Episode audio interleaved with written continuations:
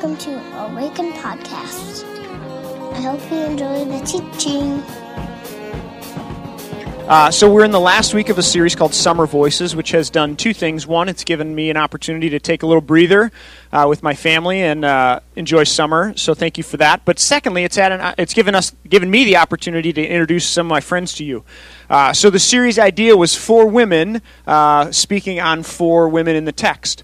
And so uh, we have uh, saved some of the best for last. Uh, my good friend Renee, uh, Laura, and I, my wife and I actually met Renee through, um, she's one of the, the many spiritual directors within the, the covenant that's uh, offered to pastors. And so uh, we decided to do that, and it has been um, really, really amazing. Um, so I love you all. You're wonderful people.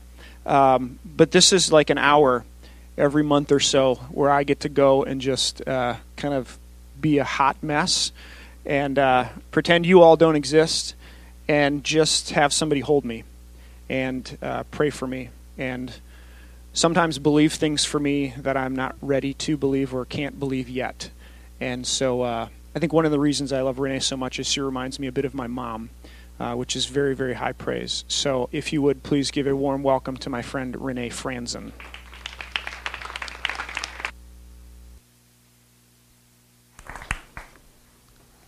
I don't know if it's appropriate to say holy cow, but holy cow, that's sweet. Um, it's really good to be with you. Thank you for letting me come. I'm an associate pastor at Brookdale Covenant Church, so we are brothers and sisters in the Covenant Church. Um, the church that I serve at uh, worships in a building that they've been in for about 58 years, and the church itself is about 100 years old. So we are kind of on the opposite ends of the spectrum of life. How great to be here on a Sunday when you have your first infant baptism. What a great sign of joy and life and new hope. And I feel a little bit like the tottering old grandparent showing up to see the, you know, blessed, sweet little new thing that's happening. And I want you to know that my congregation is praying for, for me, definitely today, and for you. Um, just that God will give you long life and, and great ministry legs for many, many years to come. Thanks for letting me be here. When Micah asked me to um, talk about women from the Bible or texts that have really affected me as a woman, all sorts of texts leapt to my mind and they tussled around for a few weeks. And these two stories of, of two women and their encounters with Christ just wouldn't give up. So I thought we better do them both together. And um, I didn't even realize that they both come in the same chapter of Luke. So um, I want to read those two encounters for you this morning. It'll be up on the screen as well. They come from Luke 7, which is part of what we can call stories on the road. Jesus has taken his ministry from village to village and town to town. And these are two encounters. I'm beginning with verse 11 of Luke 7. Soon afterward, Jesus went to a town called Nain, and his disciples and a large crowd went along with him. As he approached the town gate, a dead person was being carried out, the only son of his mother, and she was a widow.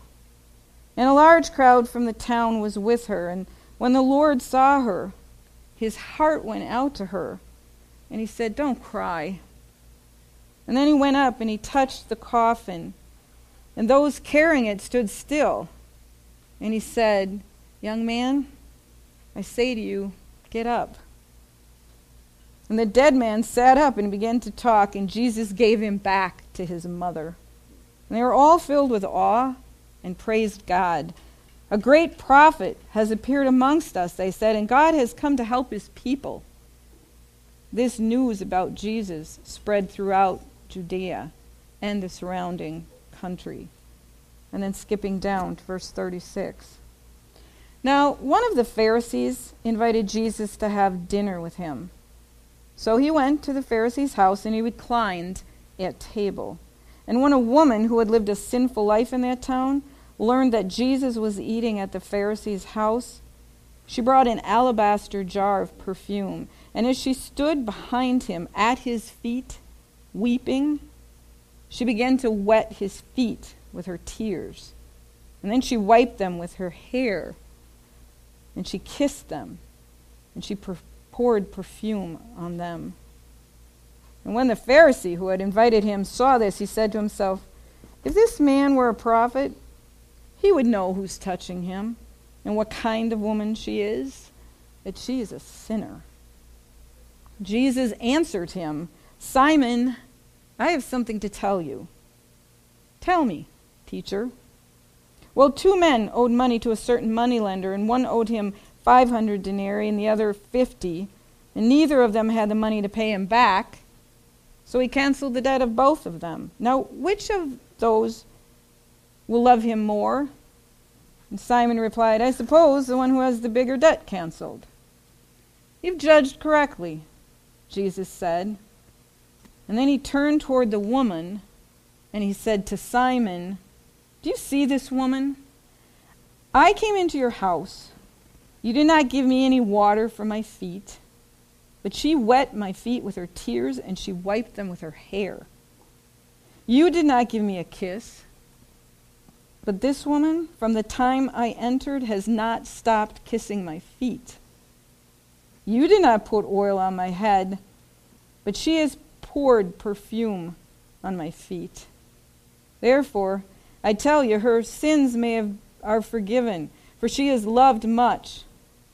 But he who has forgiven little loves little. And Jesus said to her, Your sins are forgiven. And the other guests began to say amongst themselves, Who is this? Who even forgives sins? And Jesus said to the woman, Your faith has saved you. Go in peace. These stories have a few things in common and they have some significant differences as well. Obviously, they're both encounters that Jesus has with women. And they're both women who are in different circumstances alone. One has been widowed, and one is estranged because of her lifestyle. But they're both in the throes of trauma. They're at the peak of their emotional vulnerability. They're having emotional meltdowns. And neither has a name. There's differences. The widow, at least, is old enough to have a child, a son who is now a man, so I think she's probably my age. The other woman is still young and beautiful and enough to be alluring, so she's younger. She seems to be a working prostitute and the community is fully aware of that. Jesus initiates the conversation with the widow. The other woman initiates the conversation with him. The widow is in a crisis. She's lost her only child, and she's a widow, and that means from now on, her livelihood, her, her living, depends on the whims of a community. If they remember and if they take care of her, she might be okay. But they're not obligated to do so. She might not fare well. Let's look at these two encounters separately. First of all, the widow of Nain.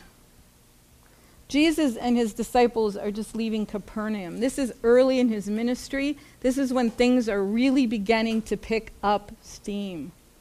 Jesus has done some miracles. The crowds are increasing. There is an ever growing number of people that are following him from place to place. There's a lot of buzz in the community about him. People just want to get a look at him. They want to bring their sick to him, they want to see what will happen. He is the next best thing. And there's a lot of energy surrounding him. And so Jesus and his disciples leave Capernaum, which is a larger town, and they're going now out into smaller more remote villages. And as Jesus and his crowd are heading into the town of Nain, across the street there's a procession, a funeral procession, heading out of town. And Jesus stops and crosses the street. And he says to the weeping widow, Stop crying. And then he speaks to her dead son who is in a coffin. And he whispers something. And in his words, his words alone, life is regenerated in his cells. And this dead man wakes up, opens the coffin, and is fully alive. And everybody is watching. And they realize they've just seen something remarkable. Now, most of my life, I missed the richness of this story because somewhere along the line, and I've been in church all my life, somebody interpreted this story to me with this tone of voice. Jesus saw the weeping woman and he said, Stop crying. Why are you crying? And I don't know why the story got translated in my brain that way. I don't remember a person who did that. But I had never caught the little part that comes before his words stop crying. That Jesus saw her and he was moved by compassion for a widow who he doesn't know, who he could have easily dismissed because he is somebody and he is going somewhere and he has a kingdom to announce and pronounce. He has things to do. But Jesus did not let his agenda defer him from seeing that woman and crossing the street and asking her what it was that she needed. Later on, Jesus would turn this into a teaching, and he would call it a parable, a story that we call the Good Samaritan. He would tell us that as followers and believers, we need to cross the street to respond to the hurt that we see passing by in front of us. But first, Jesus does what he will later teach. I can love a God who can cross the street for a nameless widow. And I can trust a master who stops and steps away from his own agenda, important as it is, to go ask a weeping widow, Why are you crying? Let alone to deal with a God who raises people from the dead. This is the God that we serve. This is Jesus. This is the man that he was, moved by compassion and willing to cross the street. The Christian life isn't about earning grace, and it's not about winning the favor of God, but it is about practicing, and it is about doing. Our pietist forefathers and foremothers, who gave birth to the Evangelical Covenant Church hundreds of years ago, believed this intrinsically. They believed that you cannot understand Scripture if you don't do Scripture. You heard that on earlier today. The cross, crossing 45 minutes of time to bring someone a pizza. That's doing Scripture. But you can't understand fully Scripture until you do it. And Jesus demonstrated that all the time. Now I want to turn to the second encounter that Jesus has with a woman. I want to suggest that in this story, the vulnerability shifts a little bit. This is an incredibly well written short story. And by that, I don't mean it's fiction, I just mean it's the perfect short story format. Very limited number of characters, very simple plot, carried around one major theme. There's irony and there's twists in it. See, Jesus is invited to the home of a Pharisee, and at that we should all go, uh oh. Because Pharisees were not friendly to the message of the kingdom, they were not friendly to Jesus. Part of their job was to be suspicious and to protect the law that they knew by heart. But we have lots of stories that tell us Pharisees and Jesus don't mix well. But Jesus took the invitation anyway. And again, this is a small town. But the Pharisee in question must be wealthy enough, must be, um, must be important enough that he has a house with a courtyard. And the custom of the day then would be that you would invite the rest of the town folk to stand in the courtyard so that you could either, you know, show off the fact that you know the latest and the greatest prophet, or you could bring him into the courtyard and sort of prove that he's not all that. We don't know his motive from the get go. We just know that this could be dicey. Maybe this guy is one of those big fish in a small pond too far away from authority to watch what he does, but a little bit dangerous nonetheless. And this unnamed woman, this unwelcomed unnamed woman, shows up in the courtyard. And her behavior is a tremendous embarrassment to him. It's anything but appropriate, it's anything but cordial. This woman, who everybody knows where she's been and what she does, breaks through the crowd. And Jesus is reclining. He's laying down, as was the custom of the time when you're eating. And she falls at his feet. And she has an alabaster jar. Wonder what that's for. Wonder what she does with that. Breaks it open, pours oil. And she's weeping, sobbing sobbing to the extent that there are tears falling on Jesus' feet, and she's taking her long hair, which should have been appropriately coiled, but she's got it down.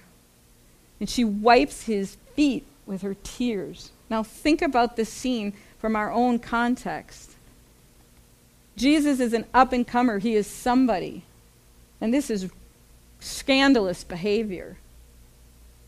If, if this Pharisee is watching to see how Jesus responds, he's going to get very surprised. This could be the ruin of Jesus' ministry. This could be that thing that sets mouths talking about that woman being with Jesus. But Jesus lets it play out.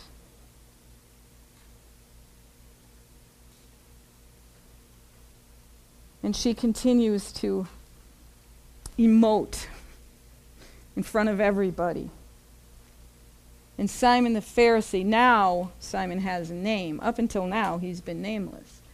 And Simon is standing there evaluating the situation. And to himself, he thinks, well, if Jesus was anybody, he would be able to discern what kind of woman is touching him.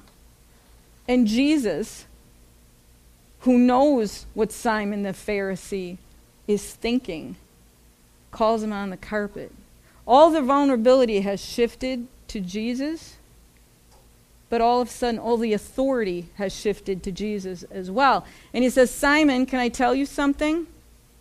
Whatever. And he tells that short little story about forgiveness and about debt.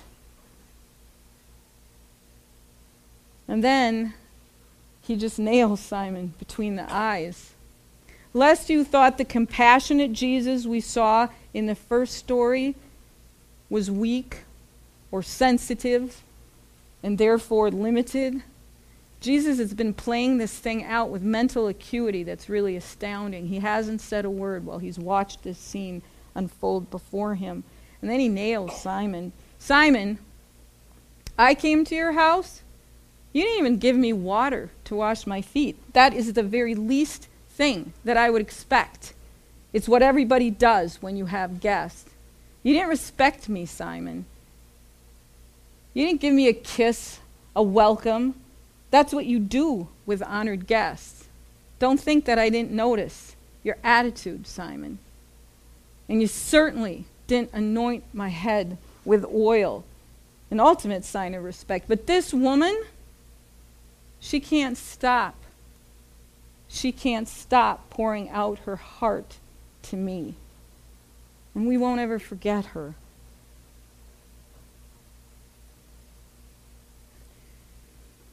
I can love a Jesus who acts like this.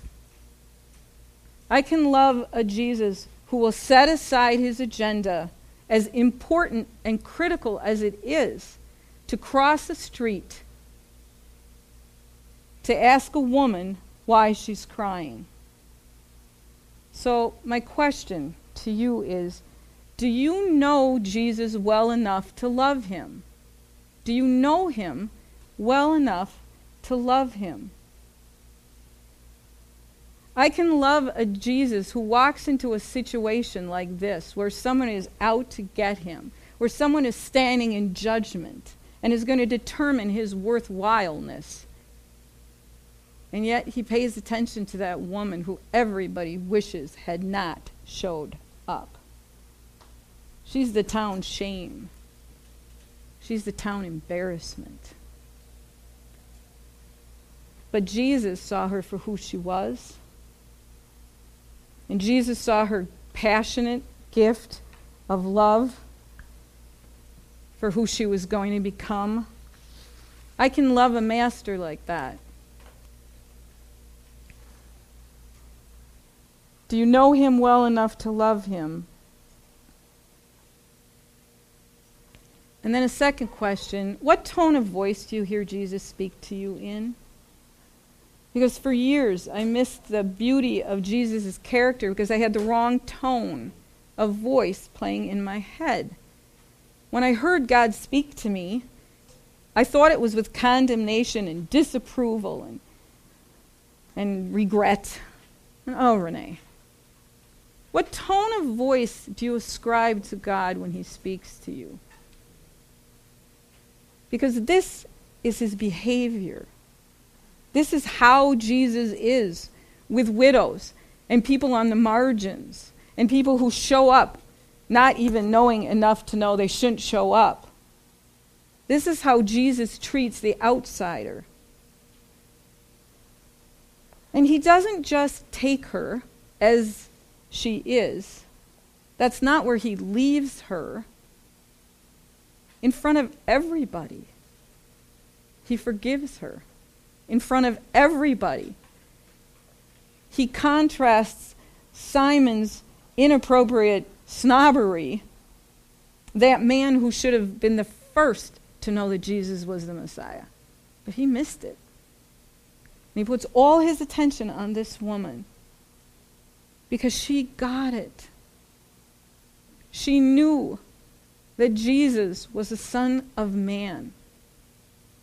And we are today, 2,000 years later, remembering her namelessness and Simon's oversight. So, what tone of voice do you hear God speaking to you in? It might be important to unpack that. Where did that tone of voice come from? Whose voice is that that you're doing a voiceover with? Because if somebody has spoken to you in some harmful, breaking way. That's not the voice of Jesus. And you may need to listen deeper for what Jesus says. One of my favorite writers, Dallas Willard, says that Jesus was the smartest man that ever lived. Jesus had the highest IQ of any human being that ever lived because he was there at the creation. So he knows how it all works. All of it. Any human endeavor, all the technology that we have here today is not surprising or mysterious to Almighty God. He's the smartest man that ever lived. And he was moved by compassion. And I can love a God like that. I can leave a lot of the trappings of the church behind. I've been in church all my life. And as Stefan said, churches can make an awful mess of things. But I cannot leave Jesus behind. I can't, I can't divorce him. I can't walk away from him. I can't stop reading his words and be astounded and moved. And I can't wait to meet him face to face. So, do you know Jesus well enough to love him? Are you listening to his voice? Are you getting to know him well enough that voices that are inaccurate or are in error are falling away. And you can hear this loving, compassionate, intelligent God. How much do you love Jesus? Would you pray with me?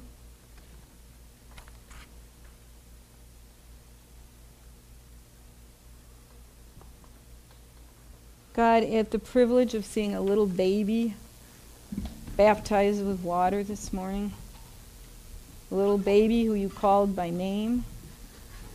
To be in this place, this holy place, where the Spirit of God is free to move and teach and care, forgive, heal. God, help us to keep our eyes on you, the author and the finisher of our faith. And when we get sideways, and we are at our melting points, and when we have our meltdowns, and when we blow it, and when we just outright turn against you, if we hear your voice speaking truth forgiveness and companionship to us once more. God, there is no one like you. There is no one like you. So, my prayer is that you will let your truth and your presence just seep in to every life that's here this morning. Let us be a part of your kingdom so we can walk with you, so we can drive across the street or across town to deliver a pizza or to send a squiggly little drawing that just says, I'm thinking about you. You use us to heal the wounds that your church has inflicted. That you will purify your church that you love so much.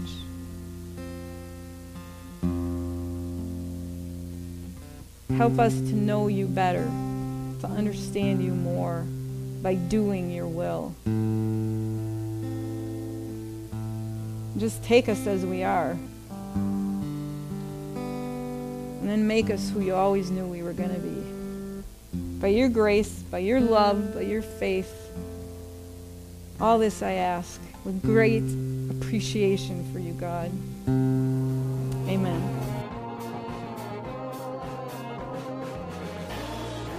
Us online at www.awakencommunity.com or on Facebook at www.facebook.com backslash awaken community or on Twitter at awaken community. See you next time.